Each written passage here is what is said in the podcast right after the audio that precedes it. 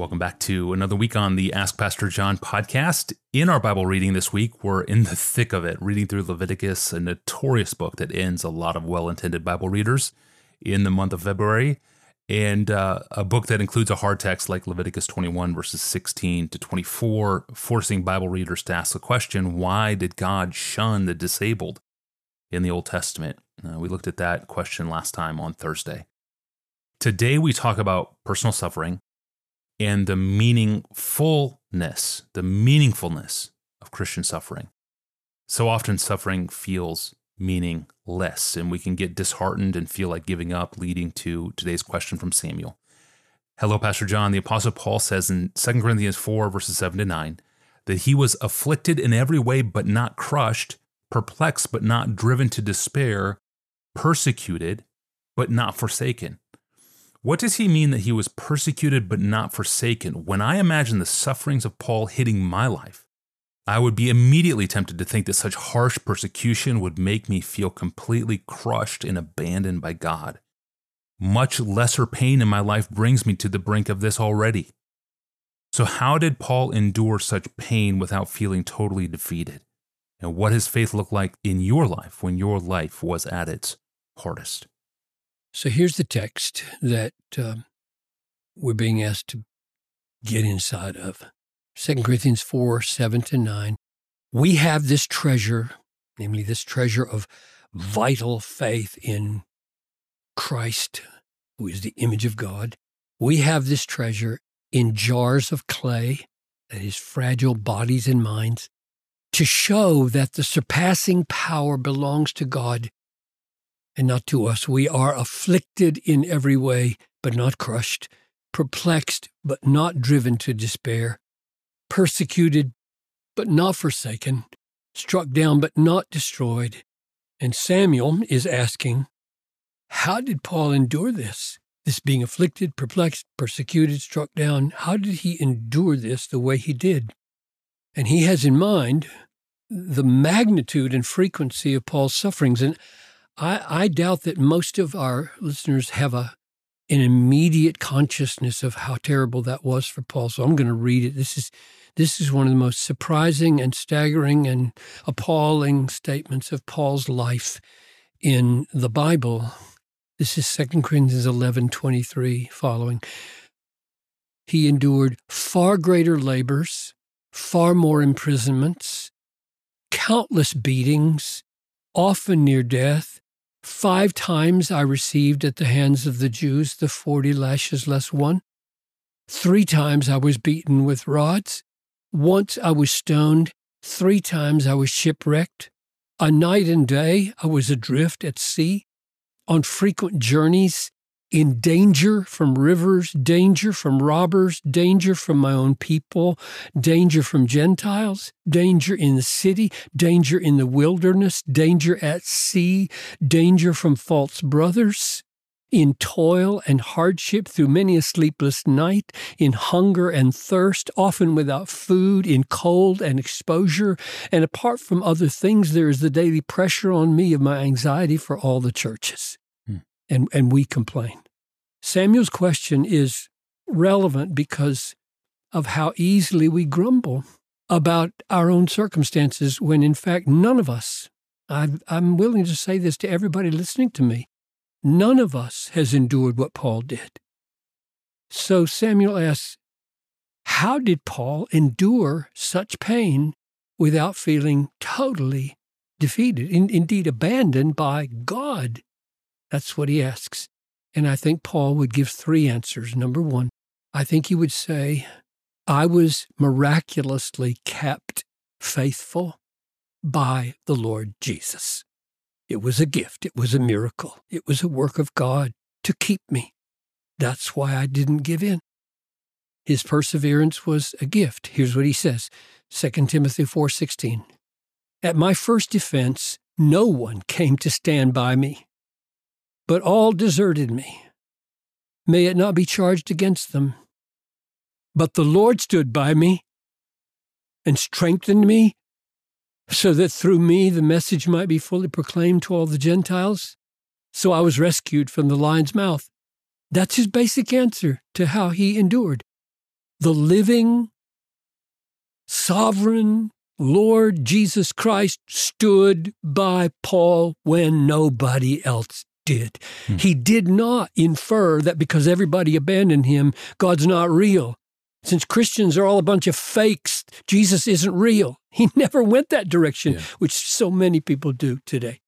In 1 Corinthians 1 8, he said that Christ, quote, sustains us to the end, guiltless in the day of our Lord Jesus Christ. God is faithful, by whom we were called into the fellowship of his Son, Jesus Christ our Lord. So Paul enjoyed fellowship with Jesus. That's the key fellowship with Jesus. And God held on to Paul and sustained him and preserved his faith through everything by giving him the enjoyment of fellowship with Jesus through it all. God began the work in Paul on the Damascus Road, and according to Philippians 1 6, he believes God will finish the work. So God calls, God keeps, God establishes, God glorifies. Uh, this is God's work. If any of us endures to the end as a believer through suffering, it's God's grace that we endure. It's a gift, it's a supernatural work. So that's Paul's first answer. Second answer, I think he would say, God preserved me, Jesus saved me and kept me by means of teaching me a true and robust theology of Christian suffering. And in that theology of Christian suffering, which kept him, was the conviction of God's absolute sovereignty over Paul's suffering, and that God is not only sovereign, but he's good and he's wise. Nothing befalls Paul but what God sends for his good purposes. If the Lord wills, James says, and Paul agrees, we will live. If the Lord wills, we will live and do this or that. If he doesn't, we won't. We are immortal till God's work for us is done. God mm. is sovereign that is basic to Paul's and our endurance. In the first days after his conversion, remember, even before his blindness was removed there uh, in Damascus, Ananias was sent to Paul, and he was sent with this message I will show him, Christ says, I will show Paul how much he must suffer for the sake of my name. In other words, from the beginning, God made it clear to Paul to serve me is to suffer. Suffering's not a detour, it's part of the path, part of the calling.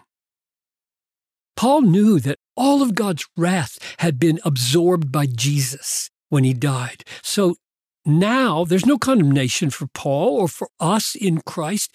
None of these horrible things that are happening to Paul are owing to God's wrath.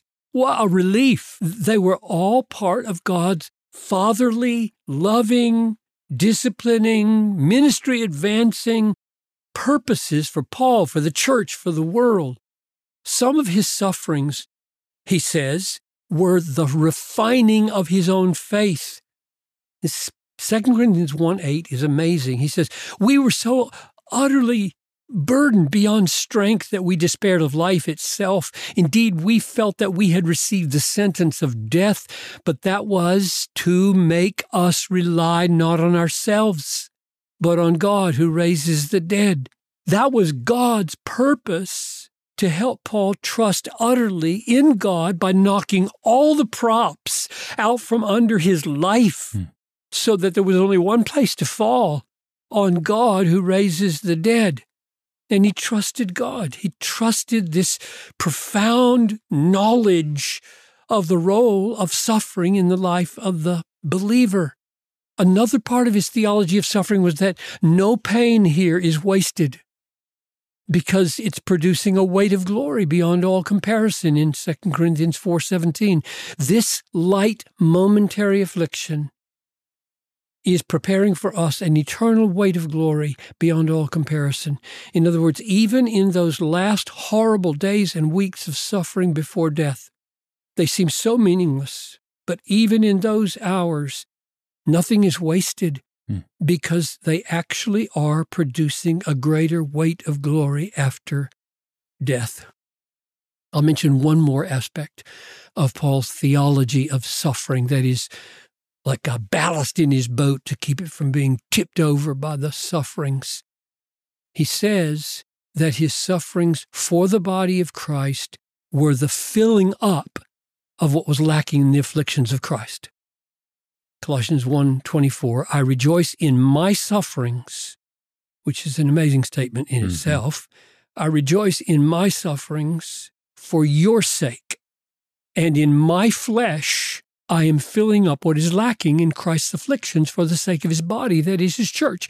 This was not because Christ's afflictions were lacking in any atoning merit. That's not the issue. That's not the problem. It was because Christ's afflictions were lacking in personal presentation to those for whom he suffered. Paul was saying, In my sufferings for you, I am presenting to you Christ's sufferings for you, so that you can see and feel his love for you in my suffering for you. And I think that's why many pastors are called to suffer the way they are. So, Paul's first answer to how he endured these crushing hardships was one, Christ kept him, stood by him. And the second answer is he kept him by means of a true and robust theology of Christian suffering. And finally, the third answer that Paul would give is I was kept by the precious and very great promises of God. Promises like, I'll be with you to the end. I'll never leave you. I'll never forsake you. Matthew 28, Hebrews 13. I will work everything together for your good. Romans 8, 28. I will strengthen you. I'll help you. I'll uphold you. Isaiah 41, 10. In the Lord, none of your work is in vain. 1 Corinthians 15, 58. To live is Christ. To die is gain. Away from the body is to be at home with the Lord. So these three answers to how Paul endured are our answers. I think that's our answer as well as Paul's answer. Paul lived his life for our sake. That's why he endured these things so that we could see and learn. Number one, the Lord kept him and will keep us. Number two, we should have a robust biblical theology of Christian suffering. And number three, we should live through it all by the precious promises of God. Amen. Thank you, Pastor John. And uh, I just want to underline 2 Corinthians 4.17, a text that is so precious to us at Desiring God, uh, so memorizable. No Christian suffering is meaningless. None of it. It's completely meaningful. Our suffering is working for us. Only by faith can we embrace such a truth. It's profound. And that's why 2 Corinthians 4:17 comes up over and over on this podcast in dozens of episodes on suffering. Uh, just a major theme of ours. And to show you how central this text is to Pastor John and his thinking here, you might be interested to learn that I wrote a book uh, to collect all those APJ episodes together into one digest to help you see the ground that we've covered in the past on this topic of suffering. And that book is done and it releases soon. It's titled Ask Pastor John 750 Bible Answers to Life's Most Important Questions. And there I devote pages uh, 365 to 394, uh, whole 30 page section to this topic of personal suffering and the meaningfulness of it. And I pray this new book will, will serve you to find your way around the archive, to find the right episodes that you need in a timely way. Uh, the book launches soon, and Pastor John and I are going to talk about it uh, coming up shortly. Ask Pastor John 750 Bible answers to life's most important questions. Can't wait to see that in your hands and it will be soon. Honored to be your podcast host for over a decade from behind a microphone. Now I get to be your podcast host in a book format, whether by microphone or by book. It's truly my joy to be your host. I'm Tony Reinke. See you Thursday.